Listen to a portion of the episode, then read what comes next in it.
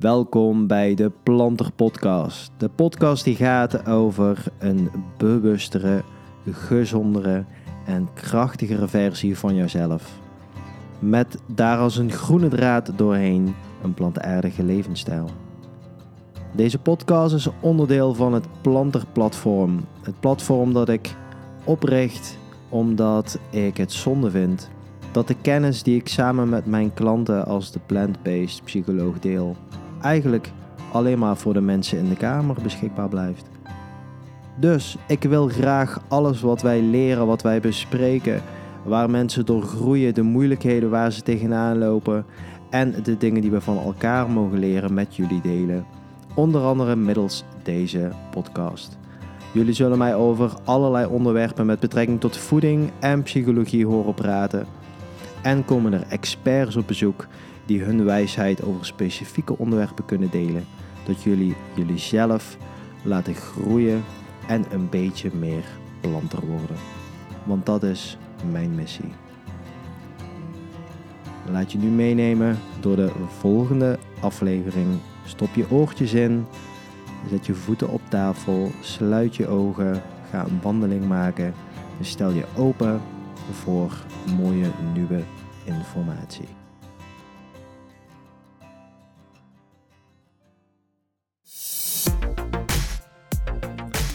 En wat voor een toffe podcast heb ik vandaag voor jullie klaarstaan. Ik spreek Leonore, aka Leo, aka Carbs for Thought. Ja, en uh, een super tof wijf, ik heb er geen ander woord voor, uh, die zichzelf eigenlijk niet echt een label kan geven. Maar uh, ze reist veel, ze is een, ja, noem het maar een beetje een influencer of inspireert, ze coacht.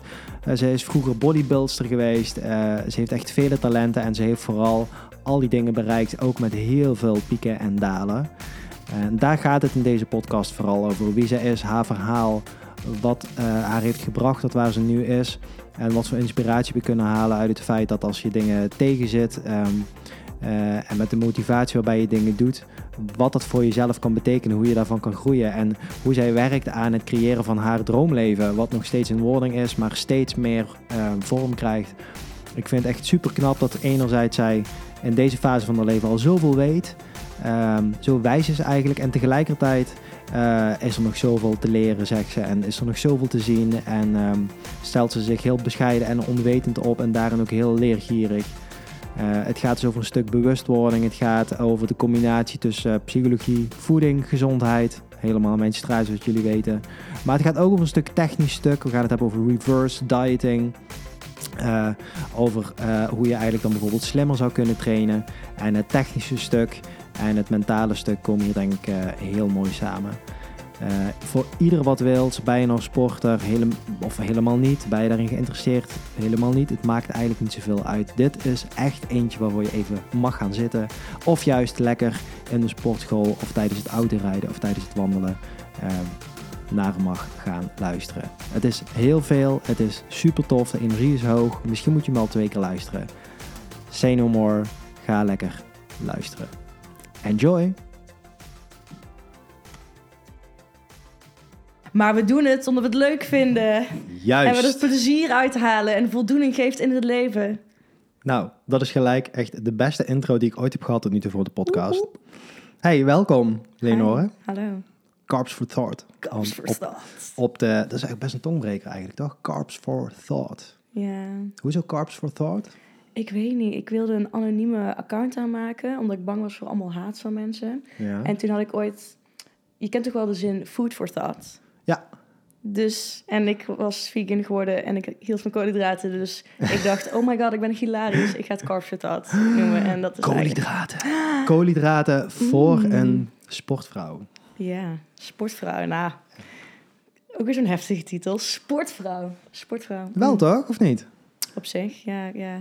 Ik sport, nou ja, nu momenteel even niet, maar ik ben wel een actief persoon, laten we het daarop houden. Ja, toch? Mm. Oké, dus iedereen, want we duiken er zo meteen in. Mm. Ehm, je bent vandaag hier, we gaan het volgens mij over heel veel dingen hebben. Ik heb er echt super veel zin in, want de energie is echt eh, top. Dus helemaal leuk. Maar jij bent hier dus gewoon met een kruk en een brace, met het OV gekomen. Ik wil deze in beeld, jongens, dadelijk. Ja, oh. Edit erin. Ja, ja, ja, ja. Wat voor bad. Nee, vind ik echt heel tof. Hè? Maar goed, inderdaad, de mensen die het luisteren, die zien het natuurlijk Ja, niet. helaas. Dus jij bent gewoon deze kant op gekomen. Mhm. Ja, we hebben het net al een beetje in de auto gehad over ehm, ja, een, een stukje wat je eigenlijk hebt gedaan, waardoor je bijvoorbeeld dan nu hierin zit, maar ook, ook ja, over van alles en nog wat. Wie, ehm, als ik de vraag zou stellen wie jij bent. Oh, hier was ik al bang voor, hè? Ja. Ik zei nog tegen mijn moeder vanochtend... als deze guy als eerste vraag gaat zeggen... Wie, Wie ben jij? Nee, maar wat komt er als eerste bij je op? Niet wat je denkt wat ik nou wil ja, horen. maar- er komt dus niet één ding bij me op. Ik zie mezelf als een vriendin, als een dochter, als een coach, als een natuurliefhebber, een dierenliefhebber, een muziekliefhebber, een reisliefhebber. Gewoon eigenlijk als een mens die een beetje over de aarde heen hobbelt. Ja, het klinkt heel stom, maar ik, ik heb niet echt één aspect van mijn identiteit waar ik me het meeste aan vastklamp of zo. Van ik ben een vegan of ik ben een bodybuilder of ik Ja. ben alleen een coach. ja, Maar ja, ja, ja, zo cringy. Ja, ik ben gewoon een mens. Ah, je bent gewoon... I'm a human being. Ja. Nee, en, en je had al een beetje verteld dat je, nou volgens mij, ehm, eh, je hebt geen standaard opvoeding of standaard jeugd gehad, toch? Het is een beetje Nee, anders gelopen ja, allemaal. ik- Ik denk dat niemand echt een eh, standaard opvoeding of standaard jeugd heeft gehad. Ik denk, ieder huis is een kruisje. Mhm, En ehm, dus ja, wat is standaard, denk ik dan? Zeker waar. Hoe was het bij jou? Hoe het bij mij was? Ja. Ja, hoe, ja, hoe was het bij mij? Heel mooi. Ook heel veel mindere momenten gehad. Ik eh, heb echt een eh, topmoeder waar ik enorm tegen opkijk. Waarvan ik net nog tegen jou zei, nou, dat zij nog leeft, ben ik echt verbaasd over. Hoe zij Mhm. voor anderen heeft gezorgd heel haar leven. Mhm. Ze is wel inspiratie geweest. Mijn relatie met mijn vader is wat moeizamer geweest. ik denk dat het ook wel mede te maken heeft dat ik best wel op mijn moeder lijk. Dus dat botste wel eens. Dus die relatie is eigenlijk sinds mijn 14 ook wel een beetje verwaterd. En toen ik 20 was, heb ik die relatie ook echt eventjes echt een volledige punt achter gezet. Hm.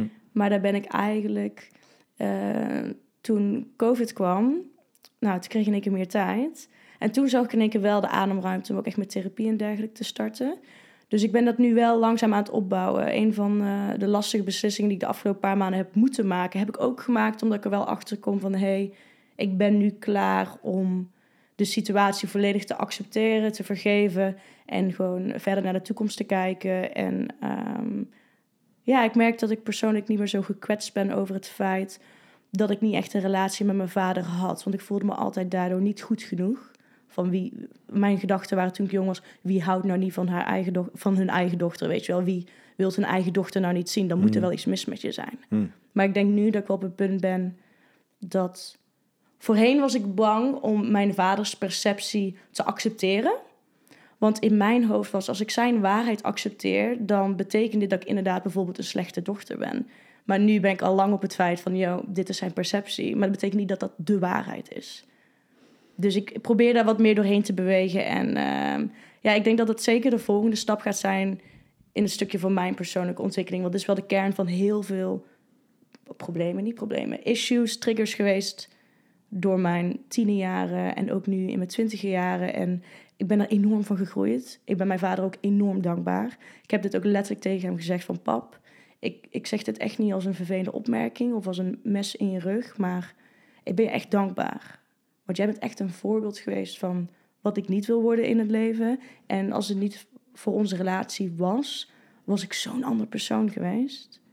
Ik ben zo gegroeid door hem. Ik ben zo erg mijn droomleven aan het creëren. Mijn work ethic, echt doorzettingsvermogen, alles komt wel echt daar vanuit. Dus daar ben ik enorm dankbaar voor. Ook al is het niet altijd even prettig geweest.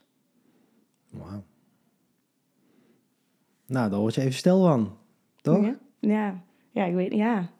Ik denk dat stiekem heel veel mensen ehm, ja, wel één familielid hebben. Of als een broer, als een zus, een oom, tante, een vader, moeder. Ik denk, zoals ik al zei, bij heel veel mensen in de familie.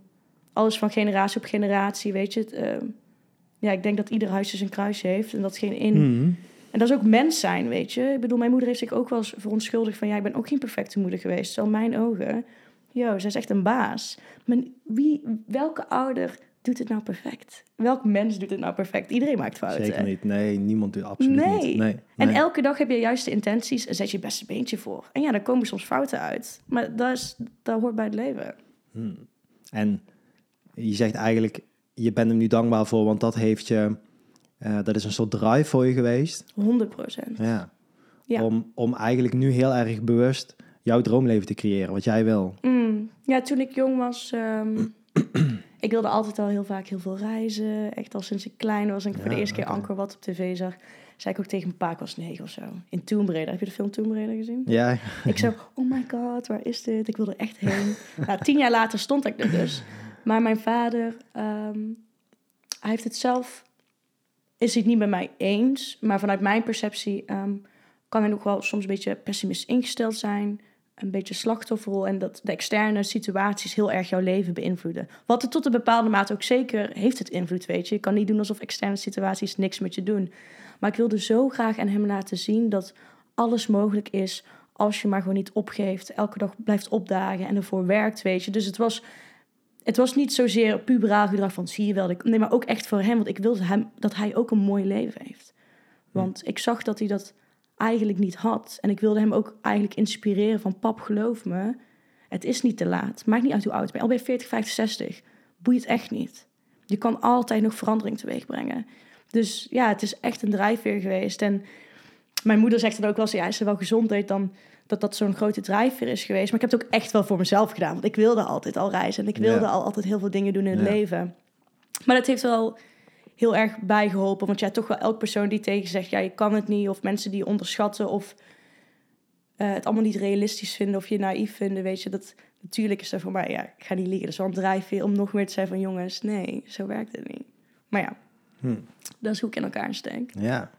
Ja, over hoe je in elkaar steekt. Je komt in ieder geval, wa- waarom ik je heel graag ehm, hier in de podcast wilde hebben. Het komt op mij over dat je, ik denk net als heel veel mensen, eh, aan het zoeken bent naar wat je gelukkig maakt en wat je wil Mhm. met je Mhm. leven, in de breedste zin van het woord. En daar ook super open over bent dat dat Mhm. een proces is van pieken en dalen 100%. en tegenslagen. Want ik bedoel, Mhm. het feit dat je zit iets voor de derde keer iets met je kruisband.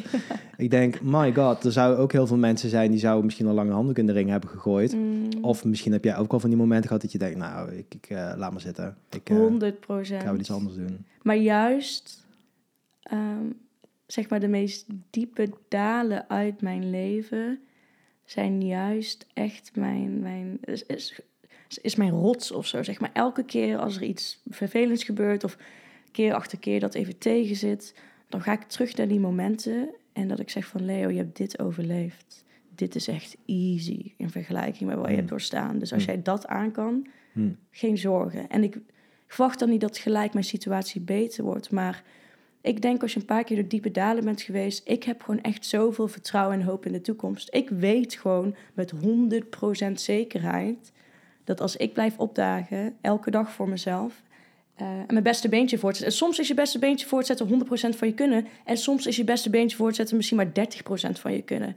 Maar zolang jij weet, ik doe mijn best en ik, en ik ben er voor mezelf. Ik, ja, ik weet niet, het klinkt zo stom. Er is gewoon een coinflip geweest in mijn leven. Dat ik was van, weet je wel, ik kan alles bereiken in het leven wat ik wil, zolang ik er maar voor blijf werken en blijf opdagen. En ik weet dat elk diep moment, ik kom daaruit, maar het heeft gewoon tijd nodig. En ik moet er gewoon meegaan en het accepteren en het voelen. En ik waardeer ook echt emoties als pijn, verdriet, woede, eh, teleurstelling. En dat is niet in het moment, is natuurlijk niet, oh, ben ik huilen. Nee, dat is echt geweldig. Zeker? Maar ja, dat is zo cheesy, maar dat is het leven. Ups en downs, er zit een balans in, weet je. Hoe, zonder slechte momenten kan je de mooie momenten ook niet goed worden. Het, ja, het is cheesy voor een Ja. reden. Het is Ja. echt zo. Ja. En je groeit er het meest van. Want de grootste beweging, zeg maar, de grootste factor waardoor mensen in verandering worden gedreven, is pijn of geld vaak. Het klinkt heel erg, maar dat is echt. Zo- Zodra het te oncomfortabel wordt en te veel pijn doet, dan gaan wij groeien. Maar als wij comfortabel zijn en we kunnen er eigenlijk wel mee leven, dan is het best wel lastig om ja, echt dag op dag ergens aan te werken om nog verder vooruit te komen. Ja, wordt zelfs een beetje bestempeld als de nieuwe westerse ziekte, hè? comfort. Van eh, Mm. ja, je pakt sneller de auto, dat kan over hele praktische dingen gaan. Mm. Maar ook als je het hebt over pijn of over, noem het dan maar negativiteit tussen aanhalingstekens. Mm.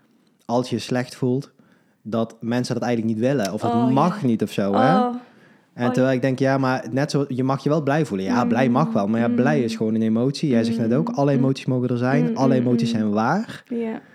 Ehm, maar dan nog, wat, ik denk dat mensen dat best wel weten. Dat Mm. mensen die ik spreek ook wel. Maar jij noemt ook de coin flip net. Ja. Ik vind het heel mooi, want daar wil ik een beetje naartoe. Van wat is daar gebeurd? Mhm. En wat in jou heeft ervoor gezorgd dat die coin is geflipt? Nou, dit is leuk, want dit heeft dus met bodybuilding te maken. Waar de meeste mensen zeggen, ah, Ja? Nou, was jou even van kennen kijken. Ik, misschien? ik, eh, pff, dat was net voor mijn eerste wedstrijd. Ik was toen denk ik 20.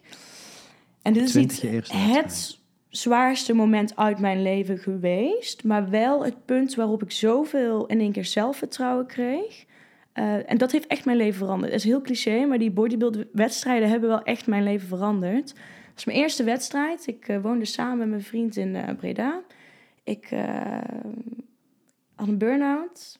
Ehm, ik had de relatie met mijn vader een punt achter gezet. We Mhm. werden het huis uitgezet, dus ik moest bij mijn schoonouders op zolder wonen. Ehm, eigenlijk alles zat tegen, ging van bank naar bank. Maar ik had die eerste wedstrijd. En zelfs mijn coach zei ook, ja, weet je dat we nou wel doen? Is dat wel verstandig? Ik vertikte het. Want dat was het enige waar ik nog houvast aan had. Hm. Iets waar ik controle op uit kon voeren. Iets wat mij eh, ritme, structuur, een doel gaf voor ogen. Dus ik vertikte het. Vooral ook omdat ik dus wilde laten zien dat op een vegan dieet je nog steeds supergoed kan presteren. Dus ik wilde ook niet daar staan om mee te doen. Ik wilde top drie. Ik moest, ik, ik wil... Er zat zo'n drive in mij. Ik hoor het nu nog helemaal. Oh. oh. Dus echt alles, mijn leven was echt een shitzooi. Alles ging naar de tering. Sorry Zo. voor mijn taalgebruik. Nee. En toen ik op dat podium stond met die beker in mijn handen, ik, ik kon wel janken. Even serieus, want ik, ja, ik word er gewoon nu nog emotioneel van. Want ik weet gewoon sinds dat punt, alles zat tegen. Ik ging er ja, zoveel heen. En ik gaf gewoon niet op. En heel mijn leven kreeg ik ook te horen, omdat ik ADHD heb, van ja, je kan niet echt gestructureerd... Ik, ja, ik ben gewoon een fladderaar. Maar het feit dat ik elke dag voor mezelf bleef opdagen, dat doel had bereikt, met alle tegenslagen die ik had, ik wist gewoon van, echt in één keer, ik liep over straat, ik dacht, jezus Mina, ik kan echt alles bereiken Kan wat alles. ik wil. Dat was het Gewoon dat die ijzersterke bewijs. mindset. Ja, dat klinkt. Ja. Ja. dus die bodybuildwedstrijden zijn voor mij echt niet over hoe ik eruit zie of het sporten. Of, dat is het totaal niet. Nee. Maar het was echt dat stukje mindset en daar staan. En ja, zoals ik al zei, het was wel echt lastig om dus inderdaad de relatie met mijn pa te beëindigen. En je huis uitgekikt te worden, burn-out, geen werk. Bij je schoonouders op zolder wonen, weet je wel. Het, zijn schatjes, I love them. Maar ja, het ging gewoon, het was wel even echt een eh shitzooi, zeg maar. Ja, en uit die shitshow kwam je als een soort van een phoenix met die beker op Zo het podium. voelde het voor mij wel. Dit, dit kan ik gewoon. Als dit allemaal misgaat en ik kan dit op het podium bereiken. Ja, het was gewoon meer van, ik Wat- ge- nee. gewoon die determination van niet opgeven. Weet je, gewoon na tegenslag en tegenslag op blijven staan en door blijven knallen. En eh, ja, ik weet niet. Dus voor mij zijn sowieso die bodybuildwedstrijden echt een mental game. Niet zozeer een fysieke of gezondheid of hoe ik eruit zie. Game echt totaal niet.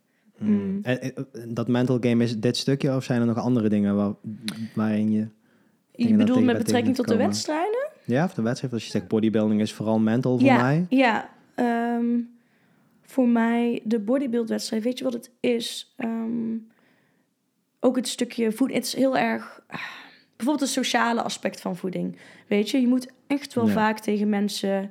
Ja, weet je, je grenzen aangeven. Ja, want je hebt met bakjes en iedereen vindt het raar. En je bent ook nog eens vegan en je wordt helemaal zo ingeolied. En waarom ben je ermee bezig? En dat is toch niet gezond? Je krijgt heel veel eh, feedback. Ik ga niet eens kritiek. Je krijgt heel veel op je bord. En je moet daar best wel standvastig zijn om nog steeds voor je eigen ding te kiezen. Ook al begrijpen mensen het niet. Mhm. Ehm, en dat is met bodybuilders sowieso al. Dat ze raar worden aangekeken, vaak met hun bakjes en een kip en een broccoli. Nou gooi je er ook nog even een potje vegan bovenop. Ehm, ja, dan heb je bij...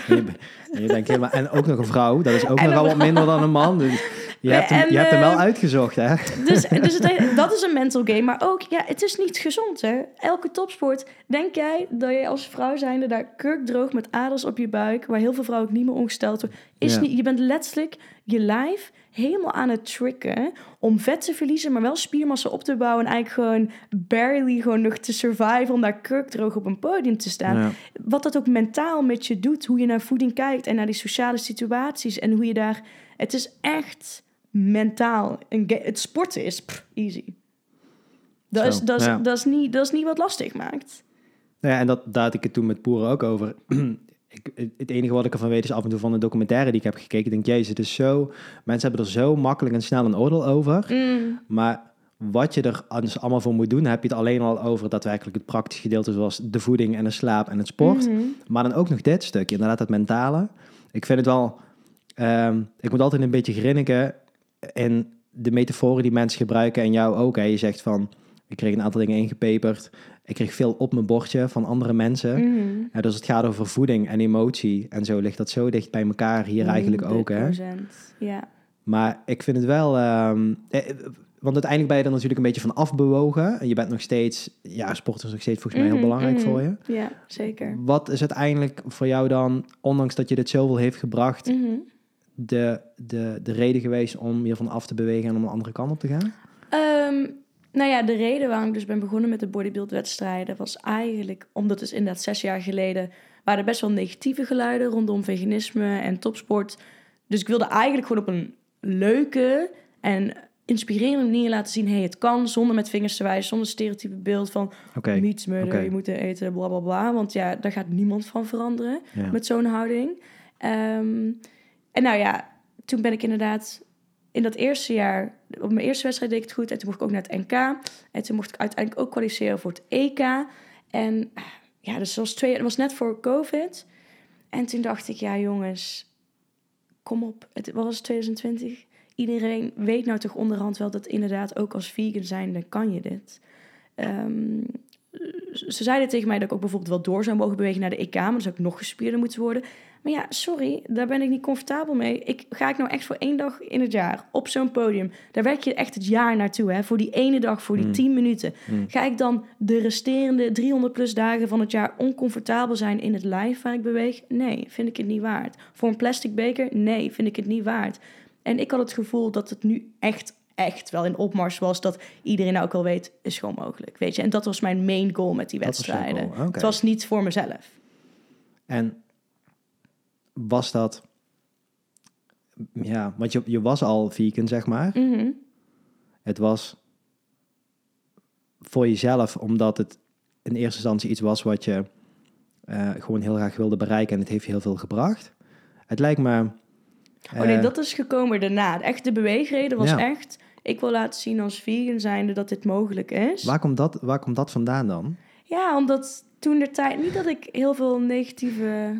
Ja, wel, ik hoorde natuurlijk in de sportschool wel als, als iemand dan wist dat ik vegan was. Want ik ben niet iemand die rondschreeuwt als ik aan het squatten ben. Hallo, ik eet Ja, vegan. Dus, hè? vegan- ja. Maar ja, zes, zeven jaar geleden was echt wel... ehm dan hoor je ook in nieuws nog verhalen over mensen die ondervoed waren. Maar die, die leven waarschijnlijk Mhm. alleen op slaap komkommer. Dus dat snap ik ook echt wel. Mhm. Ehm, maar ja, ik weet niet. Ik, ik, ik vond het gewoon zo belangrijk, ehm, de movement, zeg maar. En vooral in de bodybuildwereld. Want als je ziet hoeveel kilo's kip en vlees daar doorheen gaat, weet je wel, is echt sick. Dus ik dacht gewoon, nou, als ik hier gewoon op een leuke manier kan... Stel, ik presteer dus goed. En dan komen mensen erachter dat ik vegan ben. Omdat ze, weet ik veel, op mijn Instagram terechtkomen. Mhm. Ik denk dat dat een, een, een, een fijnere instap is van... oh, ik kan misschien ook wel één dag in de week vegetarisch eten. Het hoeft niet eens dat het vegan hoeft te worden, hè. Maar ja, dat was gewoon mijn insteek. En toen gaandeweg ging mijn leven eventjes door een turmoil. En toen kwam ik er dus achter, na die eerste wedstrijd... wat het mentaal ook dus voor me deed. Maar dat was, ik, ik deed het niet omdat ik iets voor mezelf wilde bewijzen.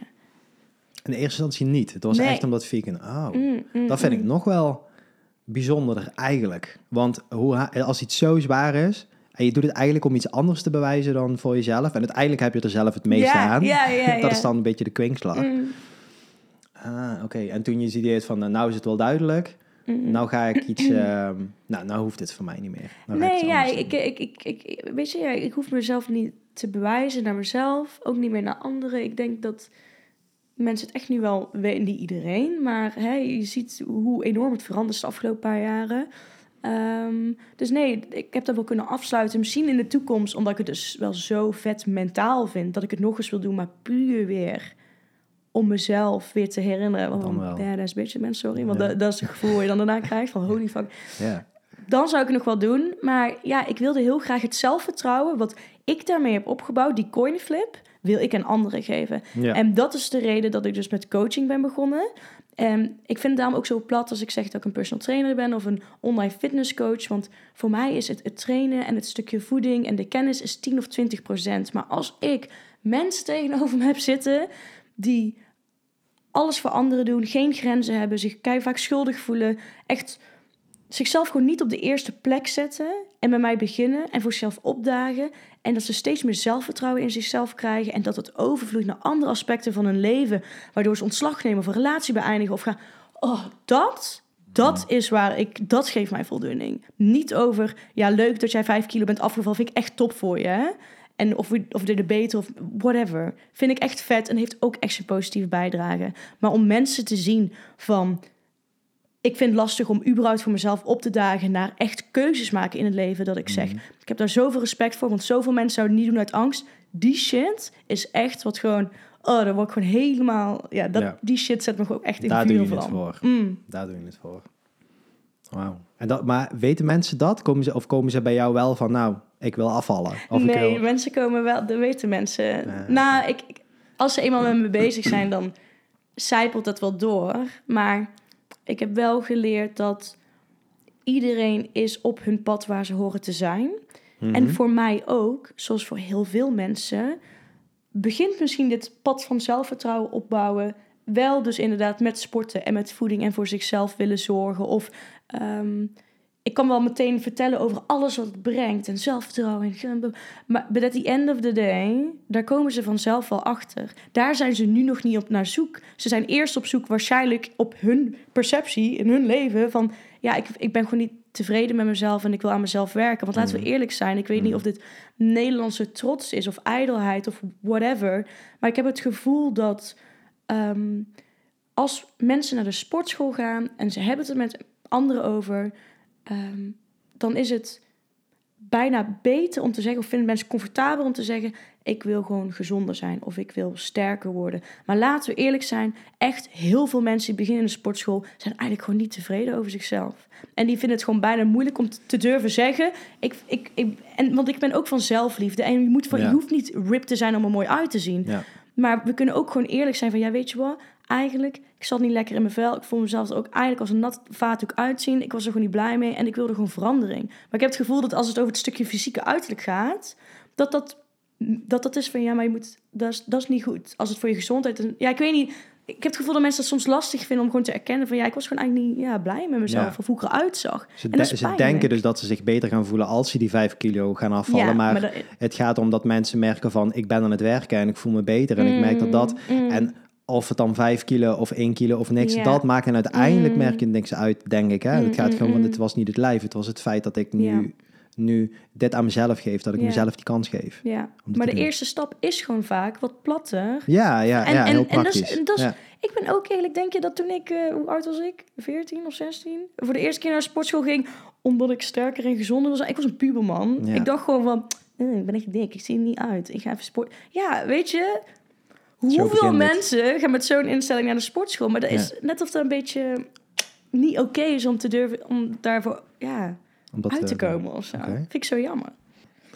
Maar waar je, wat ik er een beetje zeg maar doorheen ehm, voel, is dat het eigenlijk gaat over persoonlijke bewustwording bij mhm, iedereen. Mhm. Ja, en wat het dan ook is, maakt niet zoveel uit. Mm dus mensen denken dat ze bijvoorbeeld een beter lijf willen, mhm. maar eigenlijk hebben ze iets anders, anders nodig. En als ze met jou een traject in mogen gaan, gaandeweg, dan komt vanzelf al uit wat ze dan mm. eigenlijk nodig hebben of wat bij hun past, toch? Ja, en, en daar heb ik dus ook altijd vertrouwen in. In het begin is een traject, zeg ik ook tegen iedereen, is overweldigend, het is nieuw. Echt geloof me, iedereen die tegenover ze voelt zich precies hetzelfde. Ik zo, hebben gewoon vertrouwen in. We gaan gewoon stap voor stap. En ehm, ja, je ziet het keer op keer toch gebeuren. En ik vind het zo mooi dat ik aan de zijlijn want ja, want het is oké, sport en voeding. Maar als ik dan zo, en ja, hoe gaat mijn werk? En hoe gaat? Ja, ja. En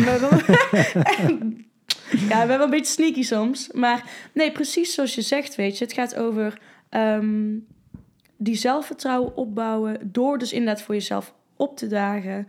Ehm, het gaat niet zozeer inderdaad om hoe je lijf eruit ziet. Want ik zeg ook, uh, stel je voor je hebt de mooiste, weet ik veel... knappe model voor je zitten...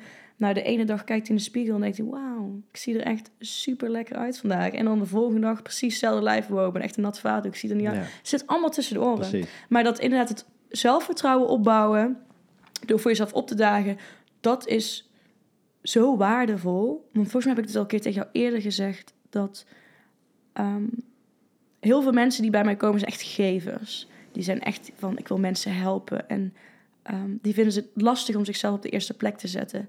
En dan zeg ik ook altijd, nou stel iemand van wie je houdt is ziek en jij zou voor diegene moeten sporten, jij zou voor diegene tussen aanhalingstekens, Ja. gezond hè, want was gezond, moeten eten. Zou je Ja. dan ooit de gym skippen? Zou je dan ooit, weet ik veel, ehm, niet je voeding eten of whatever? En dan is altijd, altijd het antwoord nee. Maar als je die, die liefde die je voor iemand anders hebt, nou ook eens voor jezelf zou kunnen inzetten. Holy shit, hoeveel kan je dan wel niet bereiken? En dat gebeurt dus omdat ze. Het begint van, oh, ik ga sporten en gezond eten. En dan komt die structuur erin. En dan zien ze van, wow, niet alleen mijn lijf, maar mijn mind verandert ook. En ik ben dit voor mezelf aan het doen. En dan gaat het balletje rollen. En dat vind ik zo vet. Ach, ah, Ja, dan ga je helemaal... Ik zie ook helemaal zo'n twinkeling in je Ja. ogen komen. denk je, ah, als mensen dat, dat knopje omgaat... Als je bij hun de coinflip ziet, dus eigenlijk... Zo, ja, zo stap voor stap. En ik weet het ook altijd. Ik, ik heb ook eh, één cutie. eh die zit ook al een paar maanden bij mij. Ik zou geen naam noemen, maar ik zei al vanaf het begin.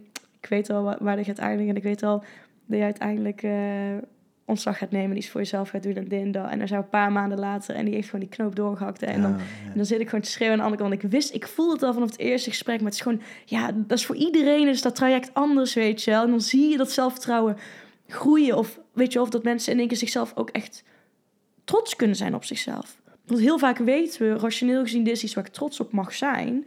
Maar het ook echt voelen, het, Ja. dat is voor best veel mensen ook best lastig. Nou, wat je net zei van het kwam oorspronkelijk een beetje geboren vanuit je, je willen bewijzen of iets anders willen en het niet goed genoeg zijn. Mm, mm, In mm. tussentijd gooi je nog een paar keer ADHD. ik denk, nou, je hebt ook wel een combinatietje genoemd waarbij het ook een hele andere kant het op kunnen gaan, volgens mij, toch? Eh, ja, ik, ik, ik, ik denk het wel. ehm, als ik anderen ook moet... Ja, weet je... Ja, dat is zo lastig, hè. Want elke externe... Zeg maar, externe situaties zijn neutraal. Je kan echt... Ja, je zet er twee mensen in en het kan totaal andere kanten oplopen. Het is echt inderdaad... Hoe kijk je er tegenaan? Wat is jouw perceptie? En net zoals vroeger... Weet je wel, zei ze ook mensen die gepest worden, die worden ook bullies. Maar voor mij was het altijd van, waarom zou je dat juist doen? Want je weet hoe het ergens is, dus doe het niet. Hmm. Maar je ziet, ja, ook al heb je dezelfde situatie en ook al heb je een ADHD of met inderdaad misschien een ouder die niet helemaal in de picture is. Ja, iedereen zijn pad is zo anders. Zeker. Mm. Want hoe, ehm, hoe werkt ADHD voor jou of, of tegen jou in al die stukken die je nu eh, hebt genoemd? Ah, nou, Oh, ik was gewoon een druk kind. Ja. En ja, ik wist ook wel dat ik waarschijnlijk ADHD had. Want iedereen zei dat altijd. Maar ik zo, Hmm. ik wil geen medicijnen. Ik ben gewoon leuk als ik ben. Bla, bla, bla, bla, bla. Hmm. Want ik was er gewoon niet zo fan van. Dus elke keer als mijn moeder erover begon, was van... Wil ik anders? Ja, was ik zo, nee, ik wil geen medicijnen slikken. Doe ik nog steeds niet. Maar toen was ik 18, nee, 16. En toen woonde ik een jaartje in Den Haag. En ehm, ik kon mijn vrienden alleen in het weekend zien. En toen kwam ik erachter, yo, ik ben echt acht uur met iets bezig... wat ik waarschijnlijk in drie uur zou kunnen doen... als ik beter zou kunnen concentreren. Toen heb ik toch maar me laten testen voor ADHD. Nou, surprise, surprise, het kwam eruit. Ehm, en toen kreeg ik medicatie voorgeschreven. Ik zou eigenlijk drie keer per dag moet ik in, of ja, moet, zou ik eigenlijk uh, methylfenidaal moeten nemen. Maar ik heb het eigenlijk altijd alleen maar gebruikt om dus te studeren. Als er heel veel stress op lag en heel veel druk, dan gebruik ik medicatie. Maar voor de rest, weet je, ik vind mezelf zoveel leuker. En dat ik mijn sleutels in de koelkast leg zo af en toe, so be it. Dus lekker koud met het weer. Hè? Anders ben ik Dus, zo eh, vlak, weet je. Dus voor mij, ja, ik weet niet, ik heb het niet als een zwakte. Of hoe is. Ja, nee, ik vind het eigenlijk wel top. Ja, ja Mhm. het heeft natuurlijk wel. Op school of met leraren, weet je. Het, het is zeker wel dat. Ja, vooral het onderschatten heel vaak. Omdat ik best wel outgoing was en eh, niet goed stil kan zitten en snel afgeleid ben. En zo snap ik ook wel. Maar dat is voor mij ook eigenlijk alleen maar weer iets positiefs geweest. Want dan dacht ik van, oh, wacht maar. Als je mij over tien jaar later tegenkomt, jongen, dan kijk je wel aan op straat. Zeg ik niks en dan denk ik zo van... Better watch. Nee, maar ja, ik weet niet. Ik heb er echt niks negatiefs. Ja, misschien perfectionisme heb ik wel. Faalangst heb ik heel veel gehad. Nou goed, ik kan, kijk, ik kan me voorstellen... De, de maatschappij en zeker scholen zijn erop Mm. gemaakt eigenlijk dat je Mhm. gewoon luistert, dat je Mm. leest, dat je leert. Hè? Het is eigenlijk nog steeds super ouderwets. Oeh, ik heb op vrije school gezeten.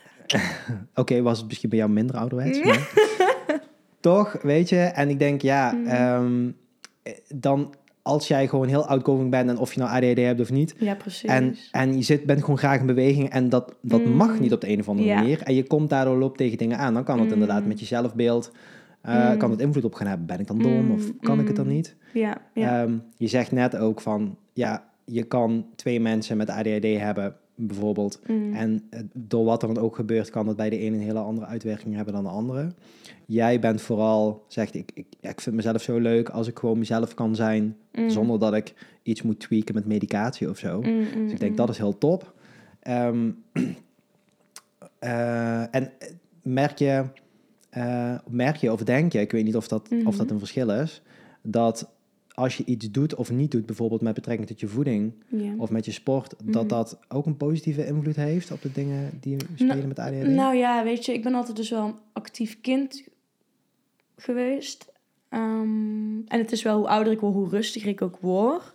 Maar ik ben altijd daardoor wel actief. Alles van buitenspelen tot sporten. Altijd wel iets van Mhm. sport gedaan. En ik denk dat dat wel een positieve bijdrage heeft gehad eh, voor mij. En ik denk voor heel veel kinderen of mensen met ADHD wel iets van een uitlaatklep. Dat je niet alleen maar in je hoofd komt te zitten. Of dat je inderdaad heel erg onrustig wordt Ja.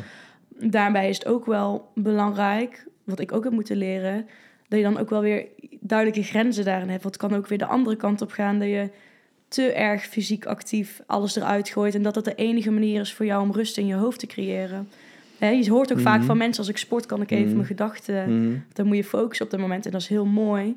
Maar als dat het enige moment is dat dat lukt, is daar. Dus ik denk dat daar, ja, het heeft sowieso positief effect gehad. En qua voeding, ja, mijn moeder heeft me echt van de meest biologische, suikervrij. Ja, ik maak er altijd grapjes over dat ik zo klein ben, omdat wij geen hormonen in onze voeding hadden. Eh, ik en mijn broer tegen mijn moeder zeggen, ja, er komt wel dat biologische voedsel voor jou. Ja, ik weet het niet, ja. Ik, ehm, ja, ik merk, ik merk het wel mijn energieniveau natuurlijk als ik wat meer bewerkt eet, met meer suikers en dergelijke. En eh, echt alleen maar koolhydraten. En, maar ik denk dat het voor iedereen wel is.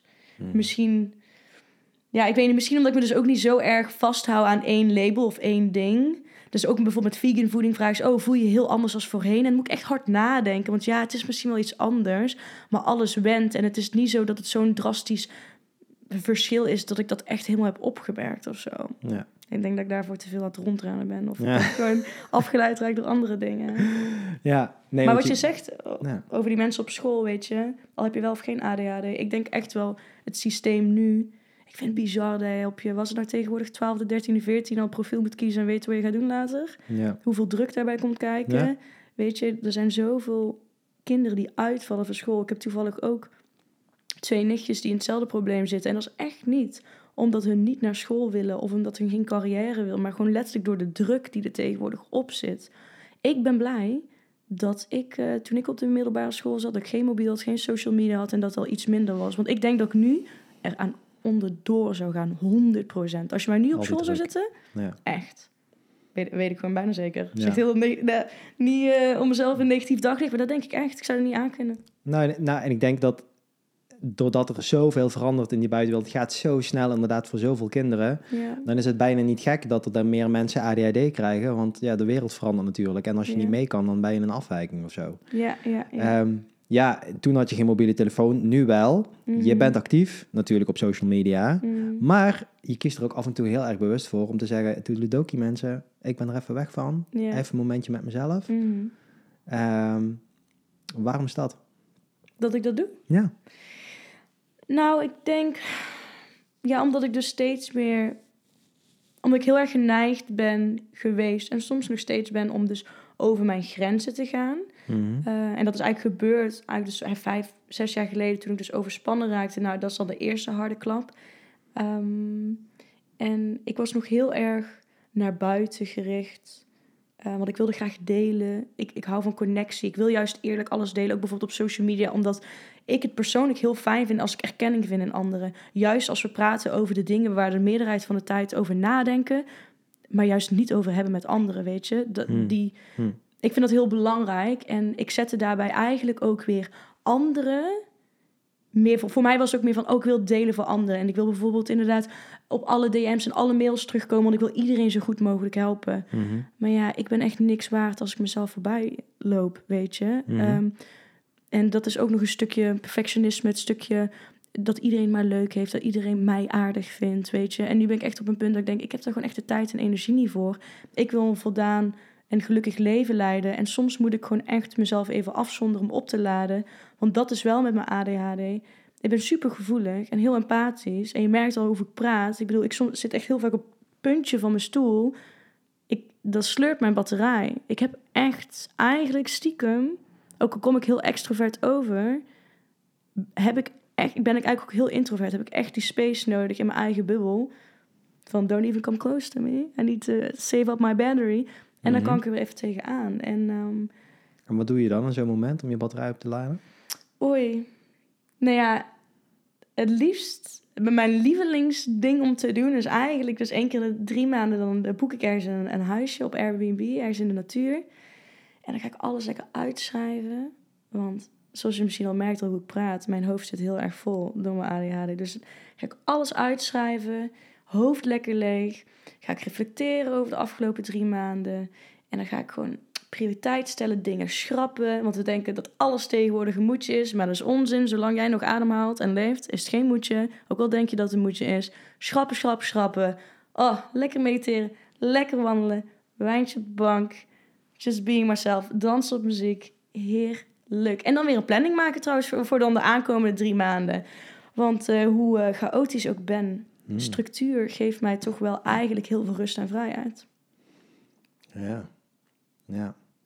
Het balans, in zo'n moment is eigenlijk een balans tussen een stukje binnenwerk. Mm. En voor jou is dat onder andere de schrijven, journal, als ik het een beetje Mm, hoor. mm. Planning maken. Ja. En, maar ook gewoon, nou ja, als je het hebt over dansen en gewoon lekker wandelen. Ook een beetje je impulsiviteit ook de ruimte geven. Want dat is ook nodig dan, of niet? 100 procent. Ja. Zelfs op deze brace.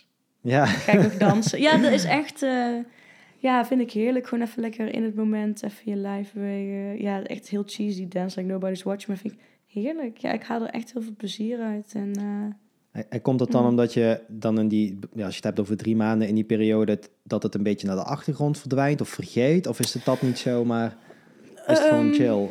Nou, ik weet niet of ik er meer last van heb door mijn ADHD als anderen. Maar op een gegeven moment, je bent gewoon van dag naar dag het leven. Je hebt je planning, maar er komen allemaal dingen bij op je to-do-list. En Life happens. ja, life happens. En dan ben je bijna op de automatische piloot als een robot. Ben je gewoon dag op dag en er komen dingen bij. En dan ben je gewoon eigenlijk aan het rennen. En dan ben je eigenlijk niet meer helemaal helder op waar beweeg ik nu heen. En is dat nog waar ik eigenlijk heen wilde bewegen. En daarom vind ik het zo belangrijk om eens in de zoveel tijd te kijken naar wat doe ik op een dag. Echt van, echt van de afwas doen tot en met een boek die je leest. Tot handstanden oefenen, tot met je bedrijf. En dan ga ik echt kijken, oké, wat zijn mijn idealen? Waar wil ik heen bewegen in het leven? Wat is Mhm. mijn ideale droomleven? Voeg dit, wat ik nu doe, daar iets van een bijdrage aan toe? Mhm. Waarom ben ik dit aan het doen? En als het geen positieve bijdrage heeft, of het eigenlijk gewoon, gewoon busy work is, dan denk ik, ja, Mag waarom? gaan. Hatseflats, weg ermee. En dat is een heerlijk gevoel, vind ik zelf. En het, het komt, het komt er dus een moment dat je denkt, ah, verdorie, Leo, ik, dan doe ik het alweer. Dan ben ik alweer erin getrapt. Of, Altijd, joh. Oké. Dat is gewoon... Ben, en ben je dan echt beetje, beetje pissig of boos? Of, Nee, nee. Ah, Voorheen, ja. kijk, dat is ook dat perfectionisme. En dan zie je Ja. dus ook mijn voeding op zoveel vlakken terug. Dat dan ontstaat er bewustwording op een bepaalde flank. Dus dan Ja. word je bewust van wat je doet. En er zijn heel vaak mensen geneigd om zelfs dan ook eens de grond in te gaan douwen.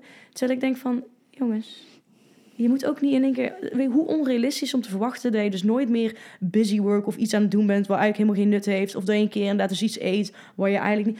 Hoe, weet je, het is onrealistisch om te verwachten dat omdat je er bewust van bent, dat je dan nooit meer die fout maakt of het nooit, dat het dan perfect is of zo. Dat je dan altijd vrolijk bent en altijd alleen maar 100% effectief te werk gaat met alles wat je doet. Ja, kom op zeg. We zijn een mens. Ja, dan denk Ja. ik ook, ja, ga je zelf nog de grond inboren, dan word je echt niet beter Nee, maar voor, voor jou, het, het voelt heel vanzelfsprekend voor jou. Ja. Hè? Dus als dat moment komt, denk je, ah, dat is de bewustwording. Rings a bell, wat heb ik nodig? Ik kan schrappen, kan bij gaan houden en dan is het weer een soort van reset. Mm, Maar ik denk inderdaad dat heel veel mensen denken, oh, heb ik weer heb ik niet goed gedaan. ja. Oh, ik zie, heb ik alweer niet gedaan. Ik ga wel weer terug naar het oude. Oh, wat ik moet Ja. denken, kan ik niks. Dat het zo Mm, snel die kant op gaat, toch? Ja, en dat, ja, dat, herken ik. Ja, weet je, dat, Nou, ja, ik herken het. Heb je dan een soort Want ik van... heb er vroeger ook wel echt... eh, Ja, heb jij er een soort van een...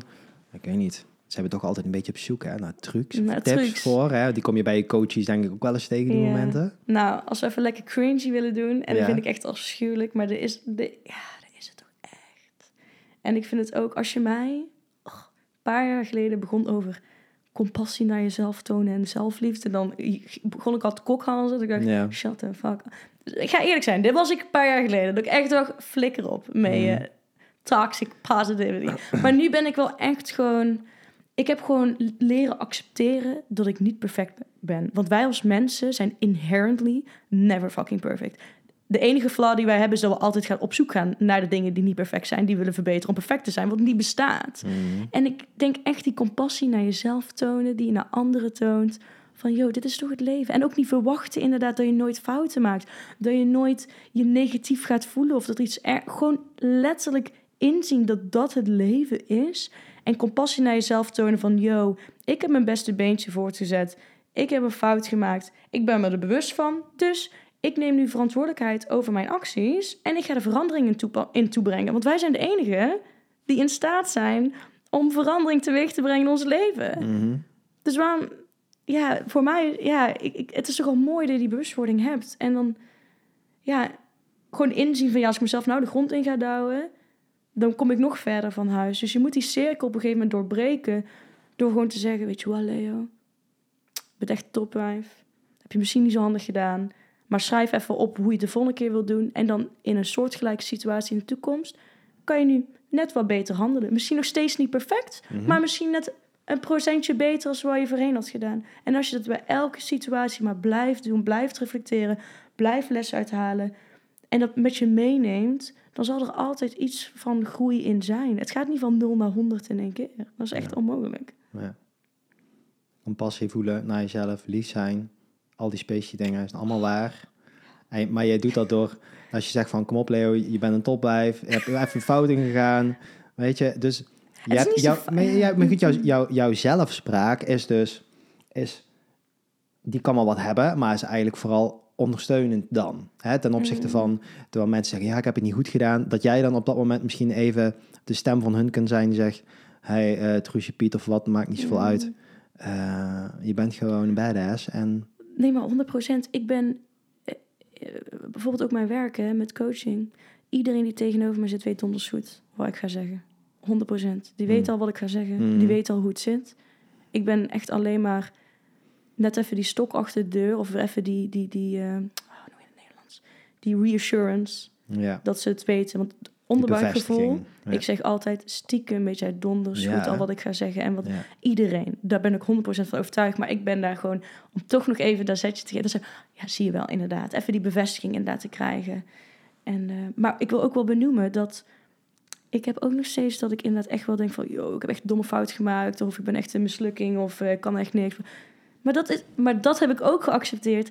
Dat hoort erbij. Dat dus ik mag van mezelf... Ik vind dat er ruimte mag zijn voor alle emoties. En ik heb ook een dag dat ik gewoon jankend in de feutushouding op de grond wil liggen. Prima. Ja, nee, maar Ja, weet je, ja, laat het eruit. Maar ik denk dat het verschil is, blijf er niet in hangen. Als ik bewust ben van, oké, ik weet dat ik nu negatief over mezelf praat... en ik weet dat dit niet rationeel is of niet de realiteit... maar deze limiterende gedachten die ik nu heb... of deze gedachten die ik nu heb, zijn niet helpend... Maar die zijn er en ik ga die gewoon even voelen. Even mezelf als klein Ja. kind gewoon zielig vinden hier in een hoekje. Nou, dan de dag daarna kan ik ook zeggen... Oké, heb ik gehad, heb ik gedaan. Het is eruit. Let's go, Leo. Je hebt foutjes gemaakt. Hoe gaan we het aanpakken? Move forward. En, en dan valt het eigenlijk, ja, het is natuurlijk, het is natuurlijk kut op zo'n moment, maar het valt eigenlijk dan best wel mee. Toch als het er mag zijn, dan is het niet alsof je daar weken in blijft hangen. Nou, in, in, bij sommige mensen heel af en toe kan dat natuurlijk gebeuren. 100% Maar ik denk dat daar mensen ehm, bang voor zijn. Ja. Van ja, ook als ik deze angst of dit verdriet ga toelaten, dan kom Ja. ik er nooit meer uit. Terwijl eigenlijk het tegendeel is, Mm, ik ben, ja, laat het dan maar gewoon even zo zijn. ja. En dat is dan misschien een dagje of misschien twee dagen en daarna gaat het eigenlijk al wel weer. En ik snap Beter. het, hè. Het is echt rete eng, weet je. Het is echt terrifying as shit. En ik denk juist, daarom ben ik dankbaar voor hele zware momenten uit mijn leven. Want dat heeft ervoor geholpen dat ik misschien zulke momenten wat meer kan toelaten. Omdat ik denk, ja, het gaat echt niet zo erg zijn. denk ik, hoop ja, ik dan natuurlijk. haal je die lering uit, zeg maar. Ja, en, en- maar dat neemt niet weg van het feit... Ja, er zijn mensen, weet je, die depressief zijn geweest... en die zijn natuurlijk, begrijpelijk, enorm bang om weer terug te vallen. En die willen gewoon echt niet meer terug naar dat punt van hun leven. Dus daarom... Het is ook echt niet dat ik het niet begrijp. Want I've been there. En ik ben daar soms nog steeds. Maar voor mij is... Ik weet niet, weet je... Ik wil gewoon niet dat angst in de weg gaat staan van mijn leven.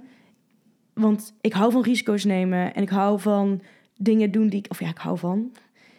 Ik ben echt bang voor zoveel dingen, daar gaat nergens over. Ik ben echt terrified, gewoon tot tranen toe. Maar toch forceer ik me. Ja, ik weet niet, iets in mij is gewoon dat ik heb van ja, nee, ik wil gewoon echt niet dat dit in de weg gaat staan. Dus ik wil het juist. Ik weet dat de enige manier voor mij persoonlijk om er doorheen te bewegen is het echt recht aan te kijken en er gewoon doorheen te gaan. In plaats van van weg te rennen. Want ik heb ervan, ik heb dat gedaan. En dan kan ik, zoals jij zei, dagenlang eh, in een dekentje op bed, helemaal in een downward circle daar liggen. Mhm. Maar het moment dat ik dus wat meer compassie toonde en het accepteerde, was ik in één keer na tien minuten voelde ik eigenlijk al beter.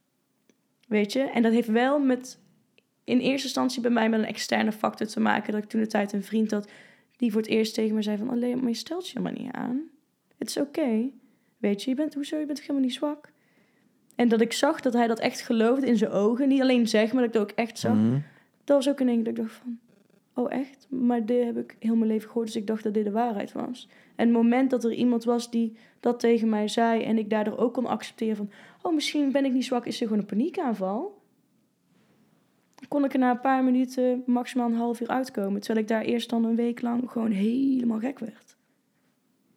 Ja, soms is het even fijn en nodig dat iemand iets Mm. tegen je zegt, dat iemand er even voor je is ook. Ja. En dat mag zijn. En ik snap het, hè. We zijn allemaal van, we willen niet... Kijk, je moet ook niet jouw waarde als een persoon laten afhangen van externe validation. Ik, ik snap het.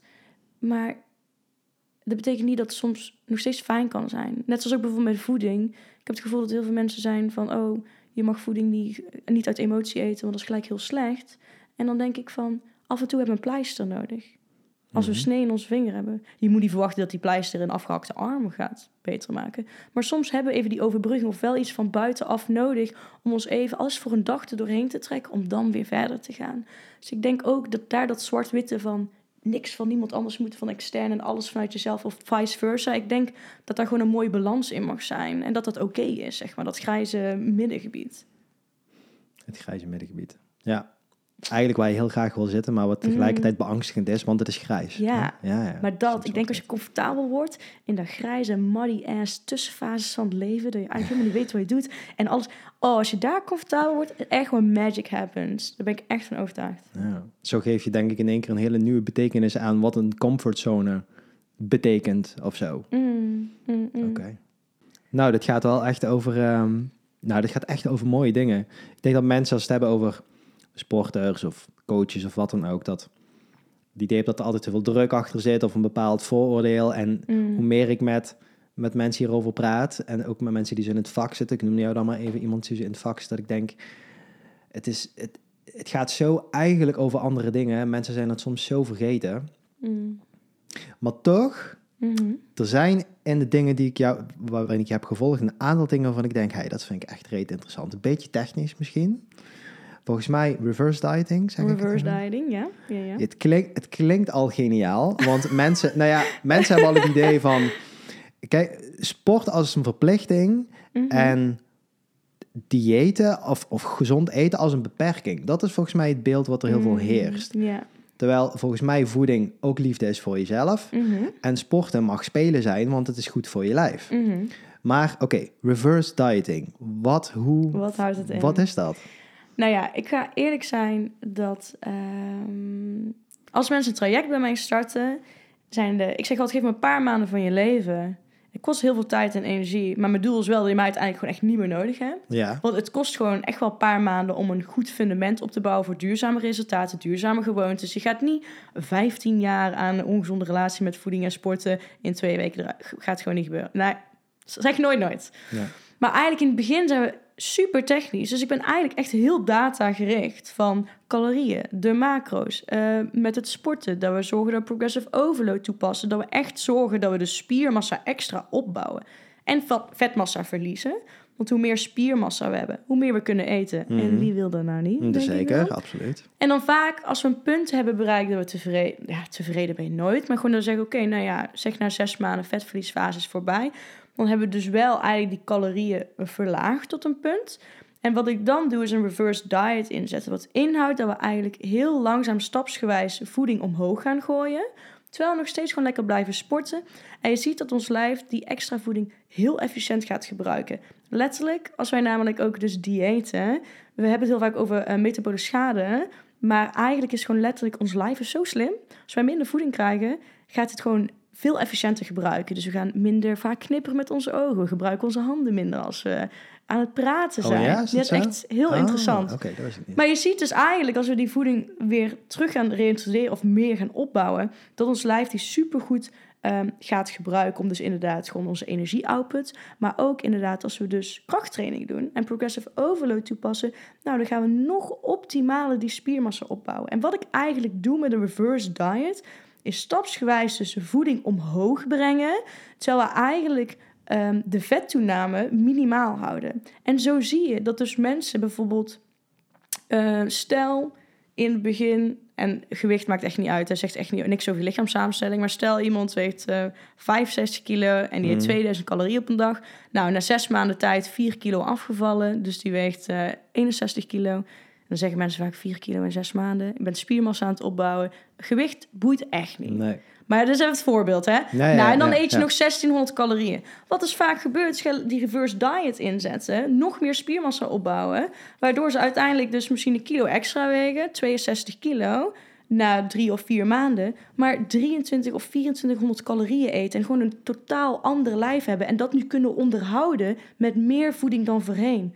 Weet je hoe chill dat is voor hun? Dat ze gewoon en meer spiermassa hebben, lekkerder in hun vel zitten, meer kunnen eten. En vanaf dat punt kan je ook bijvoorbeeld dat trekken wat meer gaan loslaten, gevoelsmatig eten. Je hebt meer kennis over voeding, want ik laat mensen alleen maar trekken, zodat ze juist inzage krijgen in porties. Wat, wat zit daarin? Er zit hier eiwitten in. Ja, Dat ze kennis opdoen, want wie Ja. gaat nou voor de rest van hun leven, tot ze 80 zijn, een voeding trekken als een neurotische? zeker Is niet. echt niet leuk. Nee. Dus Nee. ik zie het echt als een learningscurve. Maar een reverse diet is eigenlijk gewoon die voeding weer opbouwen, zo efficiënt mogelijk, waarbij ik vettoename minimaal houden. En dan heb je gewoon na een jaar heb je gewoon echt een totaal ander lijf. Of dan weet je precies hetzelfde als in het begin, maar je ziet er totaal anders uit en je kan gewoon 500 calorieën extra En je eten. mag meer eten. Dan denk Ja. ik, ja, dat is de dream toch? Ik wou net zeggen, ik bedoel, laten we alsjeblieft gewoon lekker meer eten met z'n allen. Hè? In ieder geval het goede eten dan, hè? Maar Maar het kost gewoon tijd Ah, en het kost gewoon energie. En het is gewoon niet heel sexy. Want ja, ehm,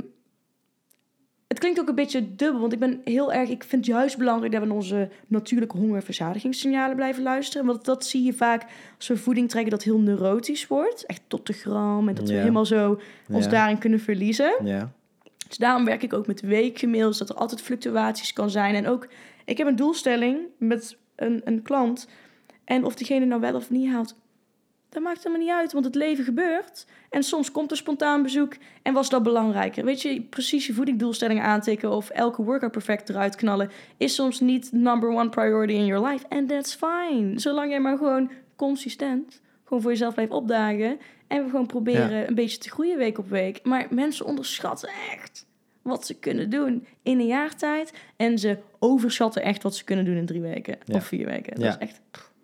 ja en je, je gebruikt het woord duurzaam heel veel. Wat natuurlijk mooi is, want eigenlijk het lichaam kan bizar veel natuurlijk. Hè? Het feit, je kan, er, je kan er tien jaar rommel in stoppen en je gaat twee weken gezond eten en je gaat al antikankercellen produceren bijvoorbeeld. En dat Mhm. soort dingen allemaal. Ik vind het heel leuk dat je zegt dat je lijf, dat je ook minder gaat bewegen. Dat dat onderbewust gaat, dat je lichaam denkt, waar kan ik een paar Ja, procentjes energie gaan besparen? Mm, mm, mm. Heeft het dan ook met die, met die basic metabolic rate Ja, te maken die dan omlaag gaat, zeg maar? Zeg maar je niet. Dus dat is je non-active energy expenditure, zeg ik het goed zeg?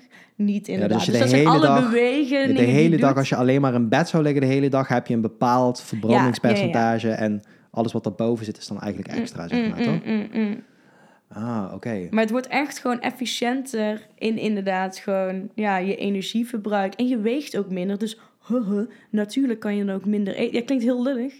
Ik ben heel jaloers op lange mensen die veel wegen. Eh, ja, kan gewoon meer eten. Ik vind het echt heel sneu als ik inderdaad iemand Ja. heb die in de 1,50 zit. Vind ik het gewoon bijna, ja, vind ik gewoon niet fijn. Nee. Voor hun ook. Want ja, ik zou ook willen dat je 3000 calorieën elke dag naar binnen kan proppen. Kan. Eh, weet je, dat moet je ook vooral doen als je dat wil. Ehm, maar ja het, is, ja, het is... Ja, ik weet niet. Ik vind ons lijf zo bizar. En zo mooi. Ehm, maar ook daar, weet je, dat balans vinden is zo... Ik heb het Ja. gevoel met voeding en fitness dat het of is...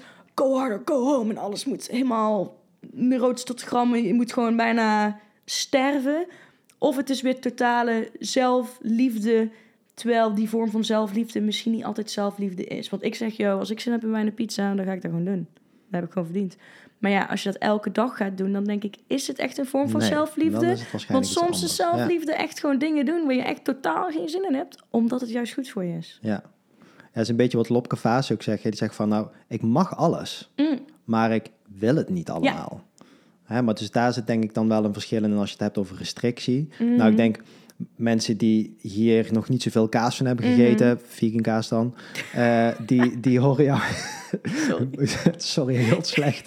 Die moet erin. Dit is de nugget of the podcast. Precies. Vegan kaas. Maar die, die, die horen dit, die denken, oh my god, ik mag gewoon meer eten bij haar. Ja. Mm. Maar wat je eigenlijk zegt, ik vind het heel mooi, ik, want ik wilde er zelf een beetje naartoe, Mhm. dat, dat, dat tracken, Ja. heel veel mensen schrikt dat inderdaad af, Ja. omdat ze dan denken, dan word ik daar neurotisch van. Ja.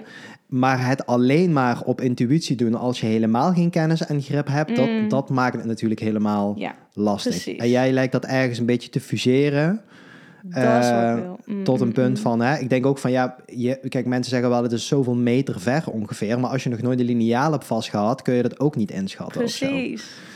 Oké, oké. En het is daarom, ik zeg bij iedereen, want ja, het kost tijd, het kost energie, het traject, maar dat is alleen maar puur. Ik wil dat jij alle kennis opdoet en alle tools hebt om nooit meer bij mij of iemand Ja. anders. Ik, zo, ik wilde gewoon optief en nooit meer terug. Ja. Dat klinkt heel erg. Ja, Maar je, wilt wel die kennis opdoen. Dus ik zeg altijd, ja, die eerste, ook het doel bereiken. Dus stel, iemand wil vetmassa verliezen en meer spiermassa bouwen. En daar zijn we zes maanden mee bezig. Om het te bereiken kost echt twee keer zoveel effort dan om het daarna nog te behouden. Want we gaan dan in het voeding verhogen. Ook om je spiermassa te behouden, hoef je echt maar de helft van de volume te draaien. Dus maar helft van het werk te leveren in de sportschool om het te behouden. hè. Niet om te groeien, maar als je denkt, dit is prima. Maar het is ja, de weg erheen. Ja, sorry jongens. Dat is, ja, ik kan het niet mooier maken dan het is. Nee. ik altijd. Je moet het even, hè? Ja. Wat je, je noemt ook al progressive overload. Mm, Zeg eigenlijk steeds je lichaam iets meer belasting geven zodat Ja. het went en Ja. daardoor sterker wordt, zeg maar. Hè? Of eigenlijk niet went. Hè? Zo moet het is wat ik eigenlijk... Kijk, sporten pff, kan je op zoveel manieren doen. Beweging Mm. kan op zoveel manieren goed voor je zijn. Maar het is wel... De meeste mensen die bij mij komen... hebben wel echt de, de doelstellingen... dat ze in het begin wel echt van... ja, ik wil wel spiermassa opbouwen... wat vetmassa verliezen. Of voor heel veel vrouwen zeggen... ja, ik wil toned zijn... maar dat betekent eigenlijk... je moet echt wel ook wel massa opbouwen... en dan inderdaad dus wat vetmassa Ja. verliezen. Ehm, en daar moet je eigenlijk super saai, gestructureerd een programma voor volgen. Daar gewoon steeds een beetje beter in worden. Elke dag opkomen dagen, ook als je geen zin hebt. En het is gewoon, ja, heel saai soms, weet je. Ik vind het soms ook heel saai. Maar je hebt er wel heel veel aan. En soms is het ook heel leuk, maar ook daarin. Je kan niet verwachten dat alles toch leuk is. Ja. En dat je elke dag gemotiveerd Ja. in de gym staat. Echt hell no. Ja, maar dan is dat stukje comfort wat je net zei natuurlijk. Mensen willen eigenlijk graag, eh, gisteren nog, het lijf wat ze altijd wilden zonder er iets voor te doen. Zonder smaak en eten op te geven. Hè, in plaats van dat eh, ze ja, ondergaan van oké, ik, ik, ik, heb, ik ben eigenlijk niet lief genoeg geweest. Ik heb niet goed genoeg gezorgd voor dit lijf wat mij draagt hier op deze aarde. Mm. Daar mag ik gewoon beter voor gaan zorgen en dat meer zo gaan zien. Ja, 100%. En dan, ja, en wat ik heel mooi vind dat je zegt van je gaat jezelf overbodig maken. Hè? Dus zo net genoeg kennis geven over zichzelf. ja, ik vind dat wel top. Ik, ben je daarin, ehm, eh, nou, misschien redelijk uniek of zo als, ja, coach?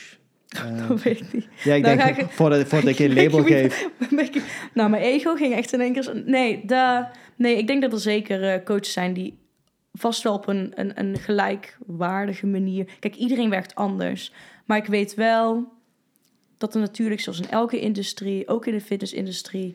ehm, ja, weet je, er zijn coaches die... ook al hebben ze de juiste intenties... want ik ga er echt wel vanuit dat de meerderheid... altijd de juiste intenties hebben als ze iemand helpen...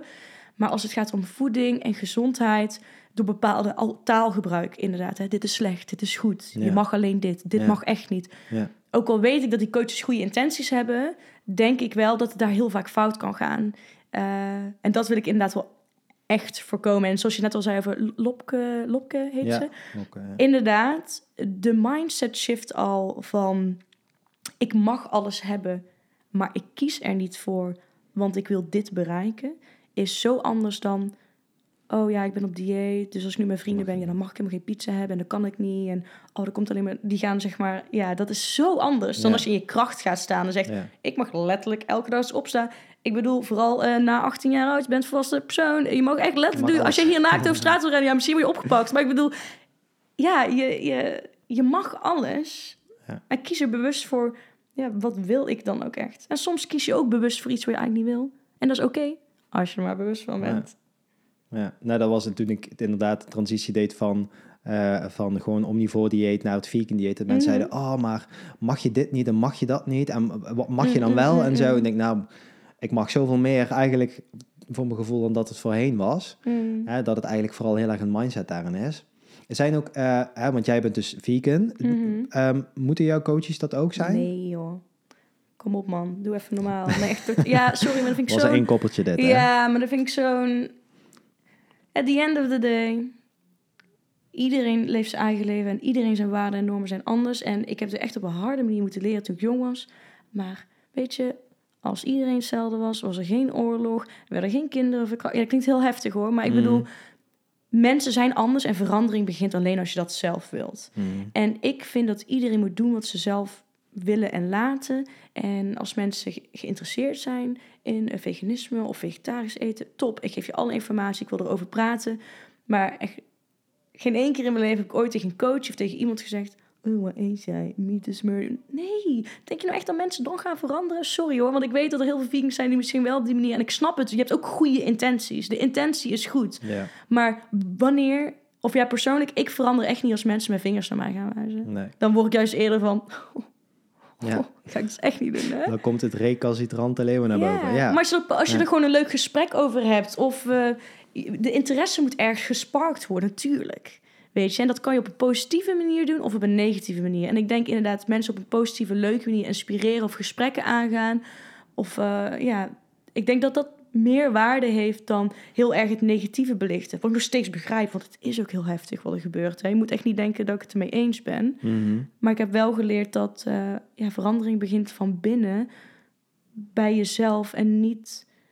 Dat is net als dat je gaat. eh, stel, ik was vegan geworden om dus omdat ik weet ik veel wilde afvallen en er anders wilde uitzien, had ik dat twee maanden nog niet eens twee maanden volgehouden. Snap je? De, Mhm. de, die verandering is echt meer ontstaan van binnen, omdat ik het gewoon niet meer eens was hoe het er in de wereld uitzag en voor het milieu en voor de dieren. En eigenlijk, ja, ik weet niet hoe ik het moet uitleggen, maar. Nee, maar dus, long story short. Je hoeft geen vegan te zijn, maar ik vind het wel leuk als dan een van mijn coaches zeggen... Oh, ik ga vaker vegetarisch eten. Dan ga ik van binnen zo, ja, ja, yes. ja. Dat er toch iets van, ehm, dat er gewoon daarin ook wat bewustwording is gegroeid en wat iemand daar dan mee doet, dat is dan aan die persoon Mm, zelf. Precies. zelf. Ja. En ik heb wel veel mensen die vegan of vegetarisch eten, hoor, niet. Maar ik heb ook gewoon mensen die vlees eten. Ja. En eh, dan denk ik, ja, who am I to judge, weet je? Ehm, slecht voorbeeld. Kijk, ik geef hier heel veel om. Hou je van voetbal? Mm, Nou ja, ik ben er dus echt niet mee opgegroeid. Hè? Voetbal boeit me echt geen reet. nee. Weet je? Maar ik vind bijvoorbeeld milieu wel heel belangrijk. Dus, maar ik vind voetbal geen reet. Maar er zijn mensen die huilen om voetbal. Ik begrijp dat dus echt niet. Maar ja, zo erg begrijpen mensen mij waarschijnlijk ook niet. Dat het milieu en Ja. dieren... Ja. En dan denk ik, ja, ik kan dat wel forceren. Maar ik denk niet dat ik op een punt ga komen dat ik ga janken om voetbal. Ja, misschien wel, hè? Maar Ja, nou ja, goed. Ja, ja. De balans wordt te zijn. Sorry alle voetballiefhebbers nu, maar Hey, het is om een punt nee, te maken. Hè? als je het leuk vindt. Jazeker. iedereen zijn ding. Oké, en, en toen kwam ik ook laatst iets tegen, want we hebben het over dat reverse dieting Oh, gehad. Over ehm, dat, dat mensen misschien in het algemeen of geadviseerd Oh, ja. wordt om te veel te sporten, dat je niet zoveel nodig dat hebt. wordt niet zo geadviseerd. Nou, je hebt denk ik nog wel personal trainers die het veel doen, hoor. Maar ik heb het gevoel dat heel veel mensen... En, nou, en dat is dan mijn perceptie, mijn ervaring. En vooral bij vrouwen, dat, dat meer altijd beter is. Dus dan krijg ik inderdaad... Dan, ik vraag vaak, oké, wat voor sportschema had je? Of wat deed je in de gym? Of wat heb je van een vorige personal trainer gekregen? Nou, En dat zijn gewoon 12 oefeningen per workout.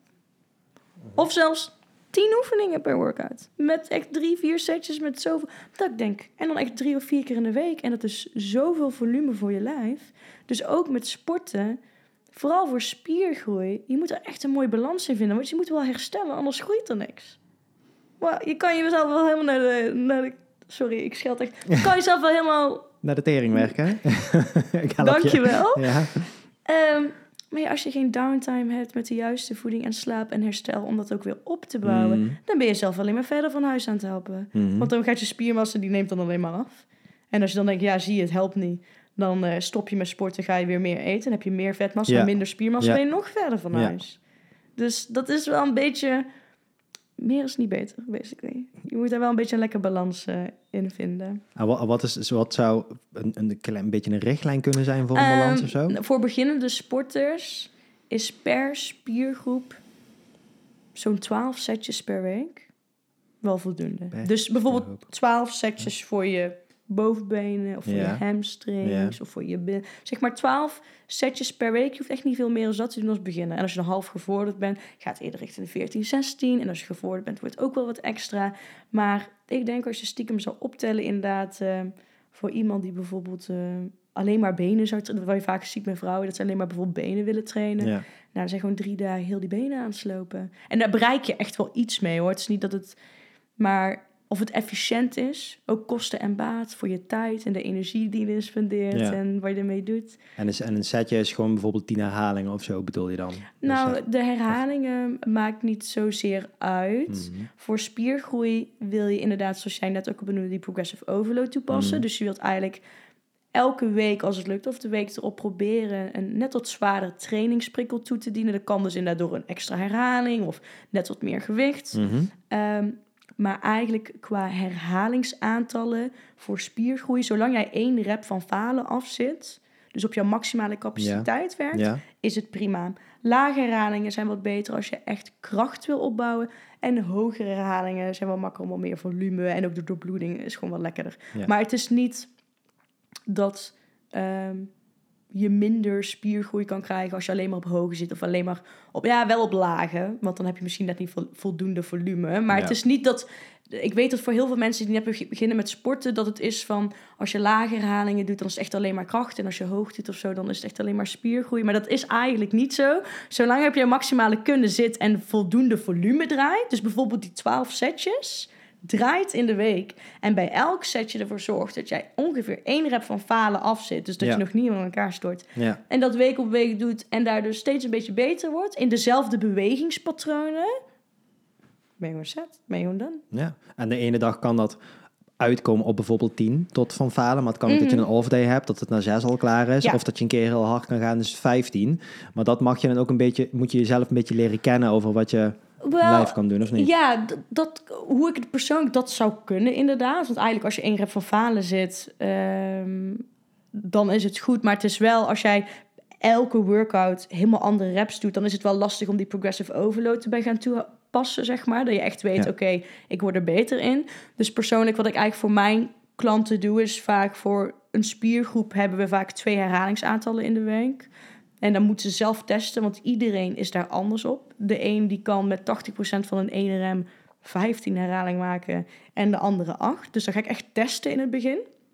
En dan elke week proberen ze hun herhalingsaantal te maken. Dus stel drie setjes en eh, ik wil dat ze proberen 12 aan te tikken. Betekent niet dat je drie keer 12 doet. Want als je drie keer 12 doet, betekent dat je eigenlijk niet op je maximale kunnen werkt. Want er, er, er is geen spiervermoeidheid tussen de sets door. Dus je bent eigenlijk niet echt op één rep van je falen af aan het trainen. Dus daarom drie keer 10 of drie keer 12 of drie keer 15. Maakt er niet Eigenlijk is het heel normaal dat het bijvoorbeeld van zo met zo'n 10 tot 20 procent afneemt tussen de sets. Dus van 12 naar 10 naar 8 Dat is eigenlijk heel normaal. Want dat betekent dat je echt op je maximale Ja, kunnen aan het werken bent. uit. Ja, ja. Die willen mijn klanten allemaal proberen aan te tikken. Die eerste set, dus die belangrijk is, bijvoorbeeld die 12. Nou, als dat lukt, nou, dan gaan we de week erop gaan we wat zwaarder gewicht pakken. Maar ja, er zijn ook soms weken, inderdaad, zoals jij zegt, belastbaarheid is minder, zit minder lekker in je vel, je haalt hem niet. Top, gaan we even niet vooruit. En als we drie weken blijven hangen, nou, dan ga even een deload, dan gaan we wat lekker lager zitten. En dat doe ik per spiergroep. Want eh, bijvoorbeeld binnen CrossFit heb je ook dat je deload weken hebt. Dat je echt een volledige deload voor je lijf doet. Maar ik ben heel per spiergroep. Want stel jouw schouders gaan twee weken niet vooruit. Waarom zou ik dan jouw, jouw quads of jouw hamstrings ook een deload geven? Als die gewoon nog lekker vooruit gaan. Dat is niet echt efficiënt. Dus ik ben heel per spiergroep aan het bijsturen. Wekelijks zijn we dat aan het autoreguleren. Op inderdaad eh, jouw kunnen. Dus als je het haalt, top, gaan we vooruit. Als je het niet haalt, geen probleem. Het is niet het einde van de wereld. Doe een stapje terug, weet je. Je wilt juist erin ja, lekker naar je lijf leren luisteren. Ja, dan kan me voor dit, want ik ken wel wat termen die je Ja, noemde. sorry, hè? nou doen. Nee, is helemaal goed. Maar ik kan me voorstellen dat jouw jouw ervaring in de bodybuilding, Mm. daar gaat het ook volgens mij. Want je bent echt aan het sculpten, je bent je, je lijf aan het beeld houden eigenlijk. Hè? Dus dan ga je ook heel naar specifieke spiergroepen kijken. Ja. Dat helpt je denk ik hierin om heel gericht te sturen naar mensen van waar wil je het, waar wil je een verandering in of wat wil je sterker laten groeien. Hè? Wat is, ehm, ehm, zeg maar, als iemand, eh, wat mannen natuurlijk heel vaak doen, is een bovenlijf heel veel trainen, vrouwen meer een, een Ja, onderlijf. ja. En dan heb je mannen met super breed, mooie V-shape en dan van die hele dunne beentjes. Ja, Maar is eigenlijk is je lijf dan ook heel erg uit balans. Dat kan ook voor klachten gaan zorgen. Hè? Dus die balans moet er dan ook gaan blijven, of niet? Ja, voor mij, ik doe eigenlijk altijd gewoon full body workouts voor iedereen. Want het is best wel overdreven voor veel mensen, voor veel vrouwen. Van, oh, ik mijn bovenlijf trainen, word ik gelijk een she-hulk. Ja. Daar wordt altijd wel vaak... En dat snap ik, hè. Daar zijn we altijd een beetje bang voor. En voor mannen inderdaad met de benen vinden ze minder interessant. Eh, vaak toch dan de upper body. Maar ik ben wel echt voorstander van... Nou, lekker full body. Sowieso beginnen. En dan als na een paar maanden, als we toch een spier... Weet ik veel, groep zien waarvan we denken ik zou iets meer willen ontwikkelen. Of dan gaat iets minder lekker. Dan kan je erop focussen. Maar de basis is gewoon lekker je lijf bewegen. Full body. Eh, ja, inderdaad kennis opdoen over voeding. Gewoon opdagen met structuur in de gym. Lekker je lijf bewegen. Ja. Probeer jezelf te verbeteren. En al die... Ik heb het gevoel dat ehm, heel veel tussen aanhalingstekens beginnen. Er is zoveel informatie. ja, dat hoor je nu al eigenlijk. Weet je hè? wel? Ja. Dat, Ja. dat vooral in het begin... Wij als mensen willen heel graag één ding weten waar het aan ligt. Dus we zijn heel erg al op de details aan het letten. Terwijl die er eigenlijk helemaal geen moer te doen. We gaan wel, ja, maar moet ik dan koolhydraten of niet eten? Of is suiker of moet ik nou... We gaan al heel erg van, oh, als ik... Oh, dus het komt door de koolhydraten die ik eet. Dus als ik dat niet meer doe, dan krijg ik wel het lijf wat ik wil hebben. Of, oh, ik sportte ehm, drie keer in de week in plaats van vier keer. Of ik deed geen intermittent fasten daar. Nee, nee, nee, nee, nee. De basis is gewoon eten, gestructureerd gaan sporten. En daar eerst maar een, een, een routine, een structuur voor jezelf in creëren. Voordat je gaat, moet ik BCA's nemen? Moet ik dit doen? Moet ik... Al die kleine details doen Ja. in het begin nog Ja. helemaal geen reden. Ja. Ga er alsjeblieft... Maar daar raak ik het overzicht kwijt. Of we focussen op de kleine details, terwijl we het fundament skippen. Want het fundament is, ja, dat is de basis. Het fundament, ja, dat, dat, daar moeten we gewoon mee beginnen. Aha. Duidelijk. Ja, dan hebben we een stuk heel erg over het jou gehad en over gevoel, bewustwording, ook een Mhm. stukje techniek. En ik denk, ja, in jouw werkwijze komen die twee dingen heel erg samen. Dus ik vind het ook heel mooi dat het hier in die podcast ook te horen is. Maar ja, jij had het al een beetje eh, toen ik jou in de auto met je kruk hier naartoe eh, reed. Mhm. Over ehm, waarom zou ik hier in Eindhoven blijven wonen, zoveel betalen voor een studio, terwijl ik ook ergens in Bangkok, dacht ik, hè? Mhm. Gewoon kan zitten, veel meer. Jij bent een beetje een forens. Jij gaat reizen, je vindt het leuk om ergens anders te zijn, toch? Ja, ja, zoals ik al zei, die droom heb ik al sinds ik heel klein ben. En Wat trek je daar zo aan? Dat... Ik weet het niet. Ik weet niet of het een misschien eh, onbewust een vorm van escapisme is geweest. Dat ik echt heel jong was. Escapisme. Dat Zo. ik jong was en dat ik dacht, take me away from this home environment. Maar nee, ik zag gewoon op tv... Ja, zoals ik al zei, ik zag letterlijk Anker wat op tv met Tomb Raider. En ik was sowieso fan van Tomb Raider, ja. Lara Croft. Gewoon, ik wilde ook archeoloog worden. Ik vond die shit... ja. Mm, mm, mm. En gewoon die oude cultuur. en zo. Ja, ik, ik weet niet. Ik heb er altijd... eh, ja, dat, dat trok me zo erg. En eh, pff, toen ik elf was... Oh, dat is zo grappig. Net voor ik naar de middelbare school eh, ging... zat ik toch te huilen op de bank. Ik was aan het huilen, ik was aan het huilen. En mijn moeder zo... Leo, waarom ben je zo aan het huilen? En ik zo... Ik wil niet naar de middelbare school en dan een opleiding volgen. En dan iemand tegenkomen en een relatie beginnen. En dan samenwonen en trouwen en kinderen krijgen en dan doodgaan. Dat was letterlijk... en mijn moeder Oh, zo... Ja, dat hoeft toch ook helemaal niet? En ik zo... Echt? Echt? Dit hoeft niet? Nou, dat was al coin flip as well. Van, oh... Dus ik hoef niet zo'n leven te leiden. Verademing. En toen was eigenlijk gewoon mijn doel... Ja, ik ga op reis. En dat was inderdaad na de middelbare school heb ik lopen sparen. Toen ben ik een jaar ook gaan reizen. Wilde ik eigenlijk alleen doen. Maar toen kreeg ik een relatie en eh, mijn vriend toen de tijd... Ik heb hem niet meegevraagd, hè. Ik zei gewoon tegen hem, je mag best wel een relatie met mij beginnen, maar ik ga. Ja, sorry. Superleuk. Ik ben ook verliefd op jou, ik hou van je, maar... Want nee, maar dit is echt een pinky promise die ik tot nu toe met elke relatie gewoon heb, is het enige wat ik wil. En ik denk dat voor iedereen zo zou moeten zijn. Je, wil, je wilt elkaar gewoon niet in de weg gaan staan van wat je gelukkig maakt, weet je. Ehm ja, toen ben ik gaan reizen toen samen. En eh, ja, toen eh, heb ik het een tijdje even niet kunnen doen. Covid kwam er ook bij. Ja. En daar kon ik laatst weer gaan. En ik ben zo blij dat ik... Ja, dat ik... Het is niet alleen geluk hebben, want ik heb er ook echt hard voor gewerkt. Maar het feit dat... Ik droomde dat ik ooit zou kunnen reizen en dan werkend, weet je wel. Maar toen was het nog van, oh, dat doe ik gewoon een baan die ik haat. Maar hè, ik kan reizen. Maar het feit dat ik nu ook nog eens werk kan doen waar ik voldoening uit haal... ja. En ja, dat in een ander land kan. Even serieus. Als ik mezelf dit vijf jaar geleden. Zou ik, gewoon, zou ik niet eens geloven. Zou ik gewoon janken, weet je. Daar ben ik zo blij om. En ja, het is pas het begin van iets, weet je. Ik bedoel... Ja, ik weet niet. Ja, ik ben, ik ben zo jong. En ja, het is zo cheesy. Maar het leven is gewoon echt geen generale repetitie. Er is niet inderdaad een oefenronde van je toneelstuk op de middelbare school... voordat iedereen komt kijken. Dit is je kans. En ik wil gewoon niet op mijn sterfbed liggen met spijt. En ik wil gewoon de wereld zien. En dat is iets wat ik altijd gewoon al in me heb gehad. Weet je? Nederland is top, hè? Nederland is echt... We hebben het hier zo goed. Dus als iemand die luistert, vergeet dat niet. We hebben het echt heel goed eigenlijk. Mm. Maar ik wil Mm. wel graag ook andere culturen en andere delen van de wereld zien. Want ik weet niet, als je daar ergens staat en naar de sterrenhemel kijkt... of ergens in een natuurgebied in je eentje...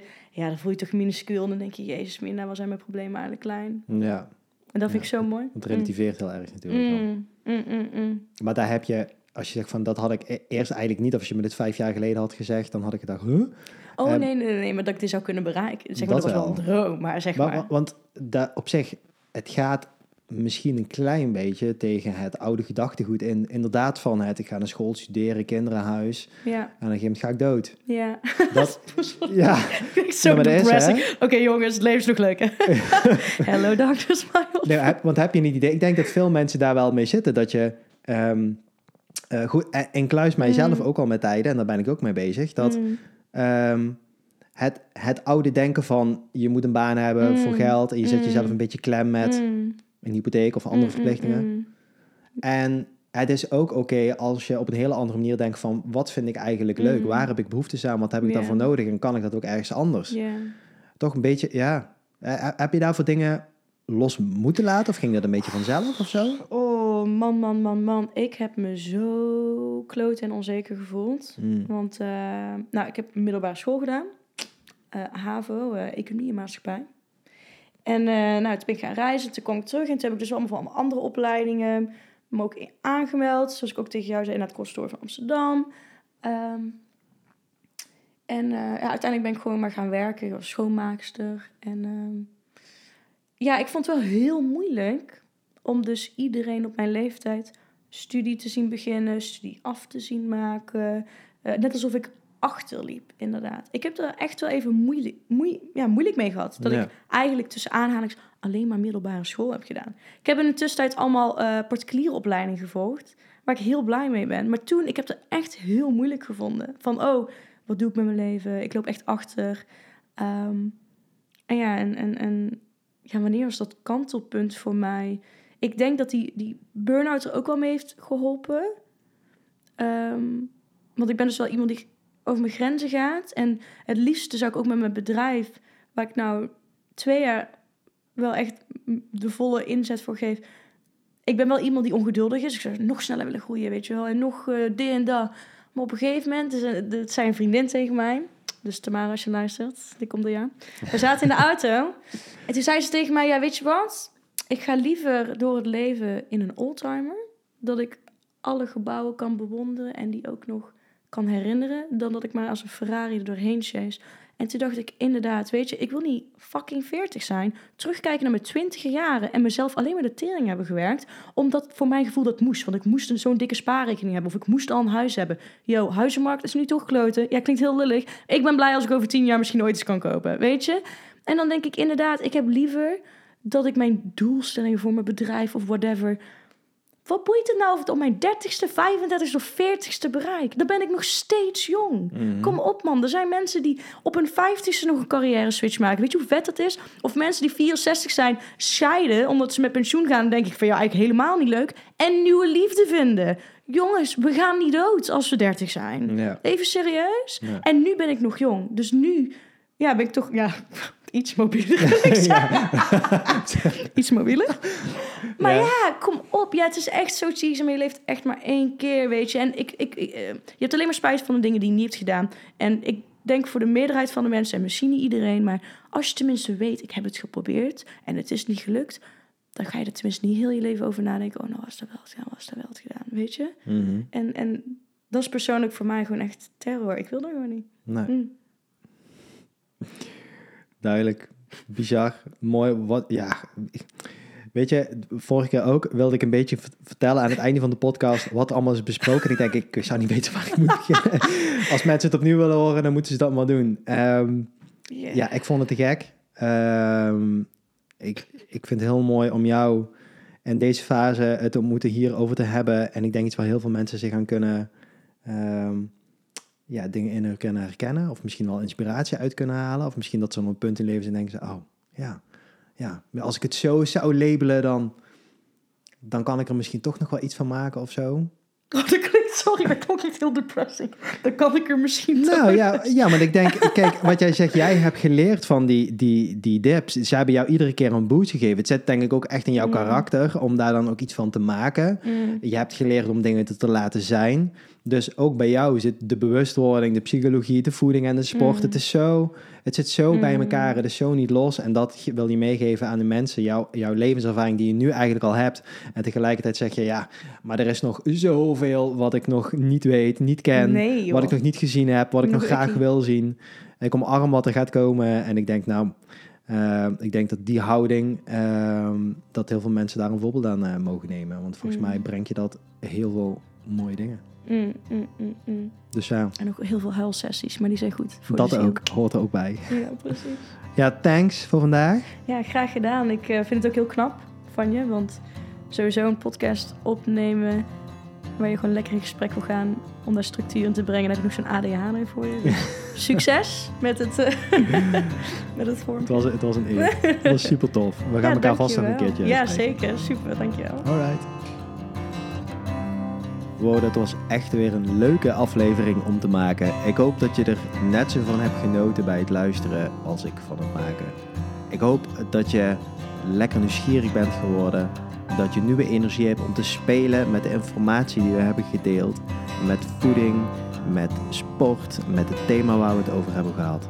En mocht je nou meer vragen hebben, meer willen opzoeken of contact willen leggen, ga dan naar www.planter.nl. Dat is plntr.nl.